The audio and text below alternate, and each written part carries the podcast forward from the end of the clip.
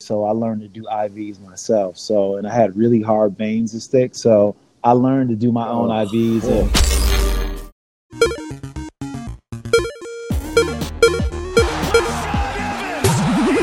And UFC heavyweight champion.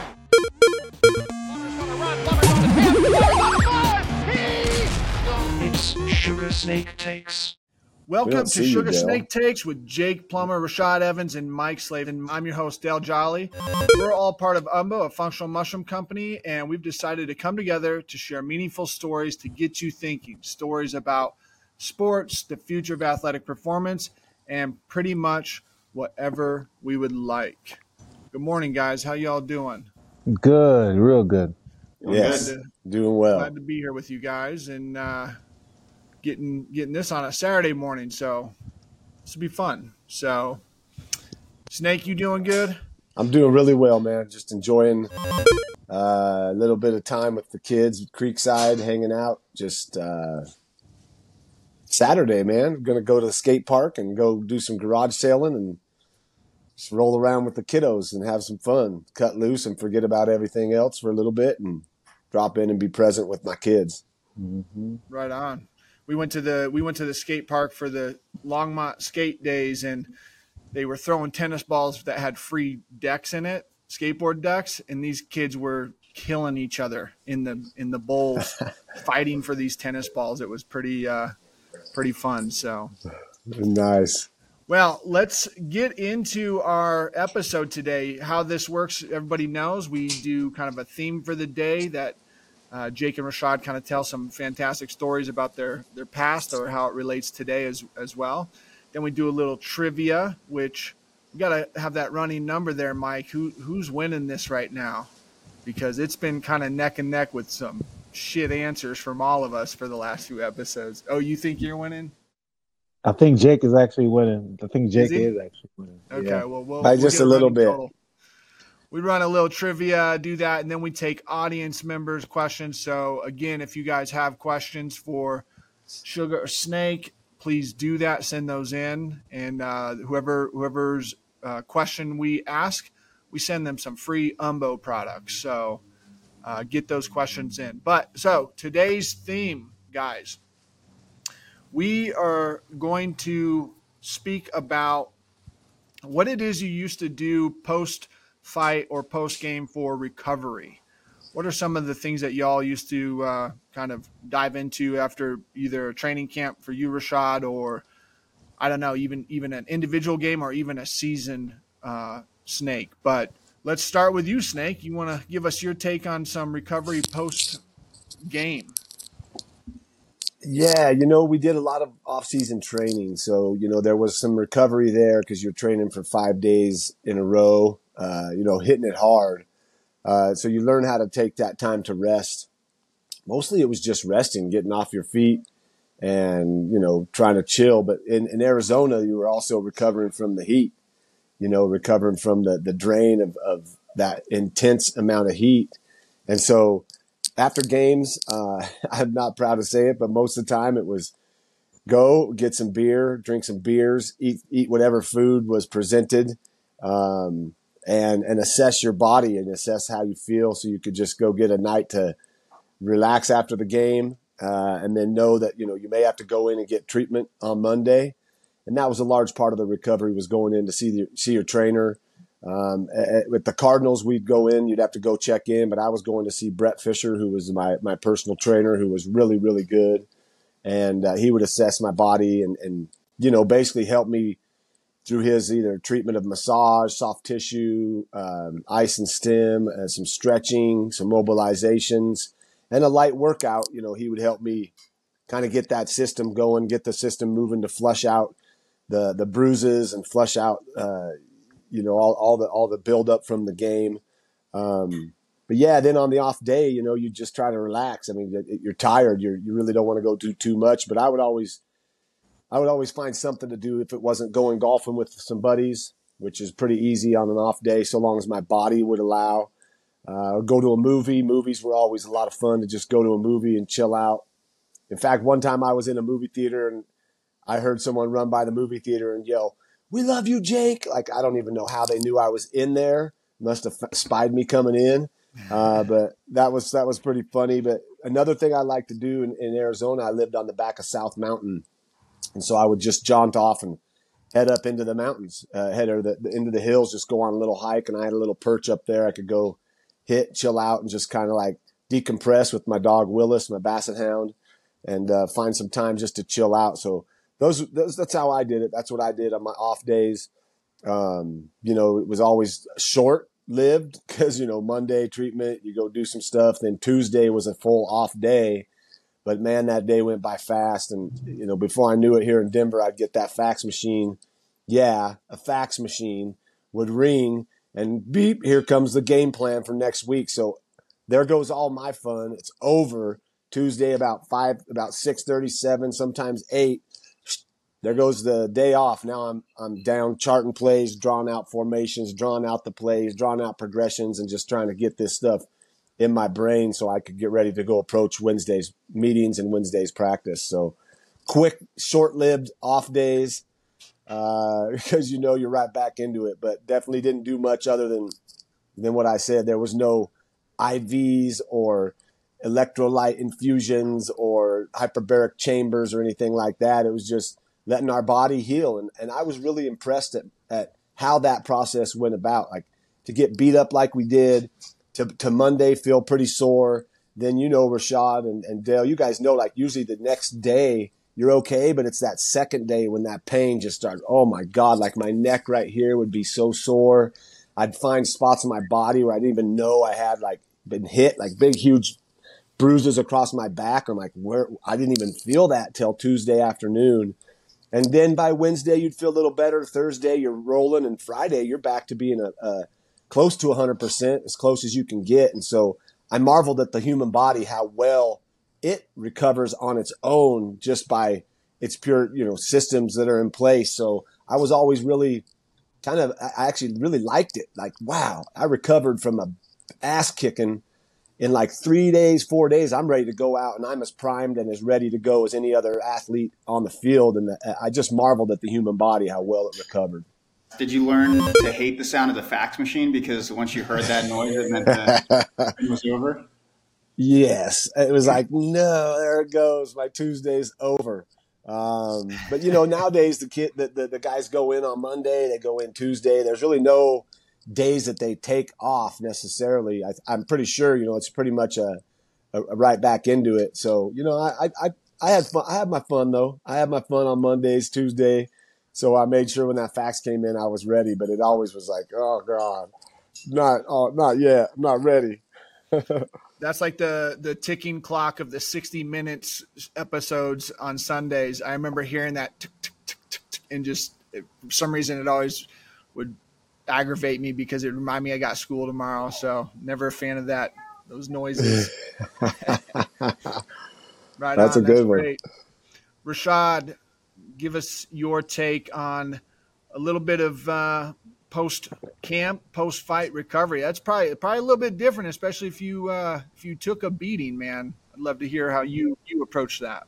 Yeah, well, in MMA, the training is always the hardest part. It's it's ridiculously hard to the point where, you know, you have to constantly assess yourself throughout the training in different phases in which you're trying to accomplish in those phases. So, in the training, in the early part of the training camp, it was a lot of hard physical labor, um, a lot of rounds, and a lot of just beating the body up. And then towards the middle, you kind of taper it down, and towards the end, you kind of taper it down even further than that, and just really work uh, shorter time and really trying to get the body to to starve for that much action, that much uh, you know physical output that you've been doing in the beginning of the camp. But then the body is going to be uh, really going to the part where it's trying to recover, and that's where implement using a lot of IVs and you know finding somebody to give you IVs consistently on a weekly basis became a very hard thing so, and I didn't want to pay anybody, so I learned to do IVs myself. So, and I had really hard veins to stick, so I learned to do my own oh, IVs. Cool. And every Friday, it was glutathione, phosphatidylcholine, uh, vitamin C, and whatever goodies that I can pack in this bag. But it would just be, I'll just you know order these order these uh, these these uh, supplements and I'll put them in the IV bag and I'll just do them. And then I'll do that pretty much every Friday up until my fight. And then before I fight, I usually got like a, um, I usually gave blood about two weeks before. So it kind of got rid of all of that old blood and got rid of all that old inflammation and those kind of things and got some new blood than I did like two weeks beforehand. So it gave my time, body enough time to really build itself back up. Uh, and, and then, you know, after I made weight, it was, uh, it was IVs as well too. Uh, and, but then when the, the drug and, uh, the, the, the USADA came in, they put it into the whole IV thing. So then I had to just kind of drink water at a very slow rate in order to, to get the same benefit. But IVs were a big part of really bringing your body back uh, in MMA. And I use I use hyperbaric chambers, and I also use uh, you know um, cold plunges and all those different things. But see, it, it's it's kind of different because in MMA, like when I first started, it was kind of going off of the the old mindset of just like it's about being tough and it's about being durable. And then somewhere towards the middle toward in, in the end it was all about recovery. It was all about forming it was all about just kind of getting your body to feel better. So i i adapted to those times but at the same time i feel like i was like my camp and my team were, were like on the forefront of really starting the whole like iv revolution and all those things in mixed martial arts I haven't had many IVs. Did you feel like an immediate difference since it's going direct into your bloodstream? Was it like instant, or did it still take a few hours to really take effect? No, it, it took it took a few hours, but for the most part, it depends on how depleted I was. I could feel it immediately. You know, um, especially when I did like the glutathione and stuff like that, and you can taste the glutathione in your mouth as it hits your veins. You can actually taste it, and uh, I will feel those right away. But you know, it it was it was a really much needed process because I don't know if I could have made it through camp without it, and just you know from a hydration standpoint because I'm training two to three times a day and I'm sweating at least seven to you know seven to ten pounds each wow. training session, so I would lose so much weight every single time I trained that I had to constantly stay on top. Did you did you do it yourself, or were you advised on the mixtures that you put the juice that, you put in. Were you advised on that, or did you do the research yourself and come up with it? I, I was advised on it. I was advised on it, and I got a protocol from a doctor. And you know, uh, once he gave me the protocol, I would just mix my bags myself after you know, because he he had the he had the whole thing set up with the the mixture, and you know, he had a nurse administrate it. And then after a while, he couldn't find a nurse. He's like, "Yeah, you guys are kind of coming in a lot." And I was like, "I could do this because what ended up happening most of the time because my veins are so so hard to hit, I would end up having to find the veins for the nurse anyway. So I'm like, I don't need them to do this because a lot of times they stick me like eight times before they found a really good vein to go into. So I, I learned to find the best. So you're a, you're a phlebotomist. yeah, yeah. I would. I got good. I, I gave my friends up my nice. and everything. I got, I got pretty good at Dude, I, yeah, I didn't know that. Paging Dr. Evans. Like, why are we why are we not doing IVs yeah. when you're out here? We should definitely be getting some IVs. I'm telling you, we should IV party. Yeah, absolutely. That's crazy. Yeah, that's that's a lot different than the way I've ever done it. That's cool.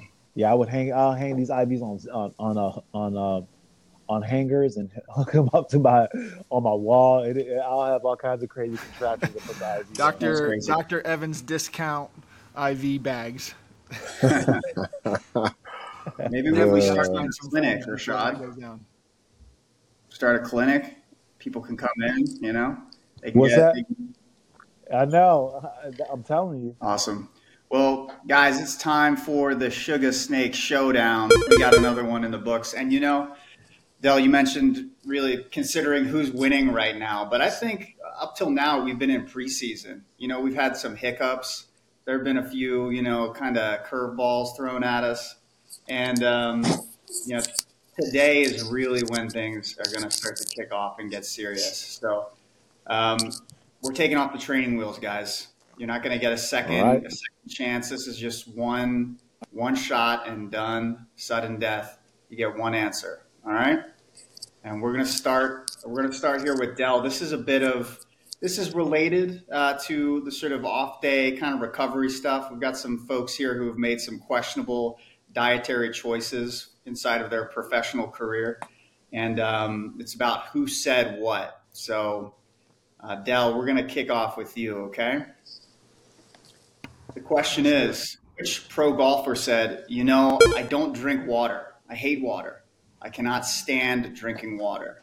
Was it A, Phil Mickelson, B, John Daly, C, Tiger Woods, or D, Arnold Palmer? Ooh, that that's tough because the the old Arnold Palmer, but my favorite golfer in all the world is John Daly. So I'm gonna have to go with him because that dude, he's not drinking water out there. I, I can assure you that. So it's either might be the Ar- Arnold Palmer, but I'm going with my boy John Daly. He's going with B, John Daly. That is correct. Good answer. Yes. That was pretty obvious. That was pretty oh. obvious. I don't know, not with the Arnold Palmer, man. Like, What, there's nothing better what than do you think. Arnold? Arnold Palmer. Y- Yeah, but do you think he was drinking lemonade and iced tea all day? And Arnold Palmer was drinking water. John Daly was smoking cigarettes and drinking beer on the golf course, Oh, kicking dude, everyone's John ass. The, the Check this clip. of athleticism. You've also calculated that you drink upwards of 515 gallons of Diet Coke a year, and that was based on drinking 15 cans of Diet Coke a day. And it might have lessened some, but how, how do you even consume that much soda in a day? I used to drink anywhere from 12 to 20 Diet Cokes a day. How? Uh, I went to McDonald's three, four times a day. To me, they always had the best fountain drink, fountain Diet Coke. I don't know, because I don't drink water. I hate water. I cannot stand to You- drink you- water. You don't drink water at all. No, Rich Beem and some of the guys, they call me the camel because I don't drink water. I never drink water on tour. Uh. That is peak physical performance right there, Rashad. Take a look at that. That right there is Wow. the, the definition. I, I want. Is he still alive today? Is he still? he That, that man needs an IV. We need to get you over there, Rashad. He needs an IV of Diet Coke. He can't. He cannot I'm- still be alive. He cannot still be alive. There's no I bet way. you he's He aged pretty rapidly. You guys are just jealous of his athleticism. It's okay. I'm jealous of the suit. Jeez. But uh, all right, mo- moving on, Rashad. This will be your question. When asked about his diet, which Olympian said he eats mostly chicken nuggets? Was it Simone Biles, Michael Phelps, Usain Bolt, or Katie Ledecky? I am going to say it was Michael Phelps.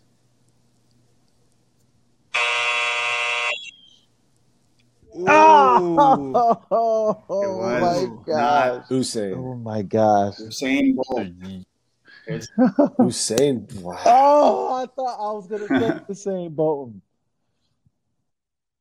Like when you when you were going into a major competition, what did you eat? Vegetables? Nah, Tofu?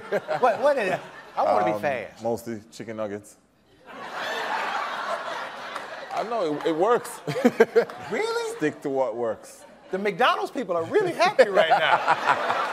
you know, yes, the hamburger at some place like Mayor McCheese. Did you hear this? Yeah. When you got the gift, you, when you got the gift and you have it, it doesn't matter what you put in. I've been around guys on the football football field. I mean, a guy like Simeon Rice, a guy like Keith Poole at ASU. These guys are they they didn't eat healthy. They ate whatever was in front of them, and usually it was fast food, and they balled out. They just had the gift. in Be- the Beijing Olympics, he didn't trust any eating anything else that would like dis- disrupt his stomach. So he had like a thousand chicken nuggets during that. But well, wait a minute. Yeah, in, in in his defense though, I've been in China before, and I wasn't eating nothing but chicken nuggets either. they- Uh, All right, now we're we're on to Snake. bring it. Which NBA player admitted yes to accusations he would wrap an egg McMuffin and sausage patty in a pancake with extra butter and syrup while yelling at his teammates from a stationary bike at practice? Was it A. LeBron James, B. Charles Barkley, C. Shaquille O'Neal, or D. Larry Bird? I'm gonna go with the round mound of rebound. B. Charles Barkley. Charles Barkley. Yes. He was the round mound, man. You can't get a round mound of rebound without having some food like that in your body.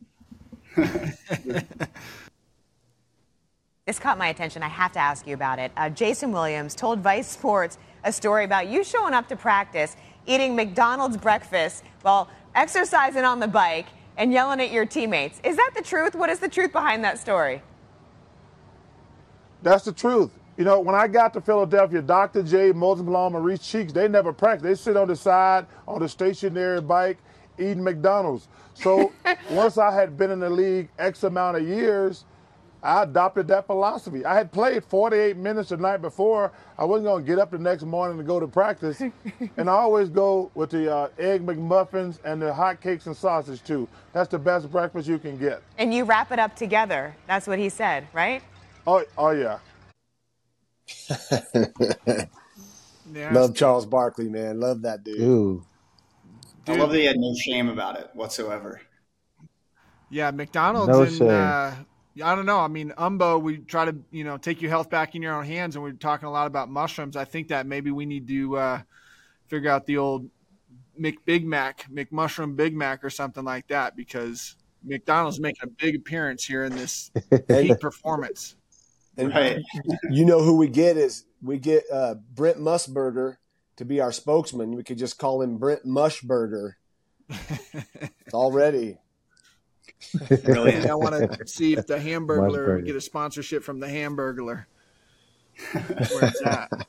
You know what? You know what's funny? It pisses me off when these athletes actually like endorse fast food. It's like I don't know why they do it. It's just one day there's going to be an athlete that endorses organic, you know, vegetables and stuff like that. That's that's really what I like to see and challenge some of these athletes today to stop endorsing Sprite and sugar sodas and endorse some some stuff that's good for these young kids that are very impressionable and looking at them like, "Oh, I drink Gatorade and and eat McDonald's to make it to the league." Like, no, you eat you drink Gatorade and eat McDonald's to get you know diabetes and be unhealthy. Yeah, we Yeah. need John Daly to to uh, start start you know become a spokesman for some water. That poor guy. Yeah, I, I, I adopted that punch. I punch my kids in the face every time we drive by a McDonald's. So that way when they see a McDonald's, they think of that. that, that was from Supersize Me, that documentary. He said he, he punches kids in the face every time they see a McDonald's so that if they see a McDonald's, they think, oh no, I'm going to get punched in the face and never eat that shit. I Never They asked did for away with the supersize after that that episode, but Usain Charles and uh, John Daly would all disagree with you, Snake. Saying, man, they're on Yeah. something. Eh, Some of the best in the world, so good for them. This this could use a fact check, but that Super Size Me video or movie was very popular in sort of creating a anti fast food uh, sort of response from culture, which is probably you know a good thing. But it turns out that Morgan Spurlock was also drinking very very heavily throughout the entire like recording of that documentary. So when they saw that his liver Wow. was having all this impact, it was really the alcohol, and it wasn't. It was maybe just fractionally the fast food. So Oh, really? Interesting. Good to know. All right, McDonald's is open. Let's do it. All right, let's move into some uh, community Q and A here. This is a this is a good good question here for you, Jake, from an old Sun Devil. He said uh, it's T Stick. I'm an old Sun Devil like yourself, Jake. What would you recommend as a mushroom supplement to increase memory and focus and decrease mental aging as I get older? Yeah, uh, T stick, go Devils. That's sweet. Uh, good question. You know, I've been going back and forth on on all the different types of mushrooms. You know, what we supply in most of our product. There's there's really four of the main ones you want to look at: is reishi, turkey tail, lion's mane, and cordyceps. Um, but every day there's findings coming out um, of just recently cordyceps being really good for you know blunt force trauma to the head keeping the blood supply, keeping your cells at a cellular level, uh, ready to repair what damage is done. So that helps increase your memory uh, because you're not losing memory from that damage. But if we had to pick one, you know what what the research is showing is that lion's mane is definitely one that helps with neuronal repair and growth and also neuronal projection which is when your your your pathways are out searching they get to a spot and then they send out a bunch more little you know tendrils out to go search for more connections so if you had to stick with that lion's mane would be the best one but i believe also reishi is such a, a good thing for your nervous system that it helps you kind of calm down takes a little bit of your helps your ability to cope with stress which all of them together, I believe, you know, help with your memory and, uh, you know, help with your focus. Sometimes focus can just be what you're putting in your body too. You know, if your body is, is running on sugar and, and processed foods and, and caffeine all the time, uh, you know, focus can be tough. So, um, you know, just mushrooms alone won't solve every problem, but we know that taking them helps uh, your body function at a higher level, helps those systems that you need to increase memory and focus and also decrease not just mental aging but aging in general. Uh, you know you, you, take the mushroom supplements you take you take the umbo products your body doesn't work as hard to do the normal things that it's supposed to do for you to function. And that's what i that's why I, I put into the medicine every day when i take it is that this is helping me function and it's helping my body work more efficiently with less effort, spending less fuel, which then increases memory, focus, and decreases that aging process. Rashad or Dell, you guys have anything to add to this question? No, I think Jake pretty much hit it all on the head. Yeah, I, I would just add uh, one thing to consider too is the gut and gut health. Gut being the 2nd mm-hmm. brain, and uh, just a statistic is there's 100 million neurons in your brain and there is 500 million neurons in your gut. So turkey tail is the is the most studied functional mushroom. A lot of papers out there about it, and uh, using it as a prebiotic to kind of help your gut biome will ultimately improve your your brain health. So I think in our lifetime we'll see a lot of connection between your gut health and dementia and Alzheimer's, and, and trying to figure out how to correlate the two. So turkey tail and lion's mane. If I were to say you got to take two mushrooms for brains, it'd be those two. Roar and gobble gobble. Just remember roar and yep. gobble gobble gobble gobble. Lion and a turkey, man, and you're going to be on it. yep. Awesome.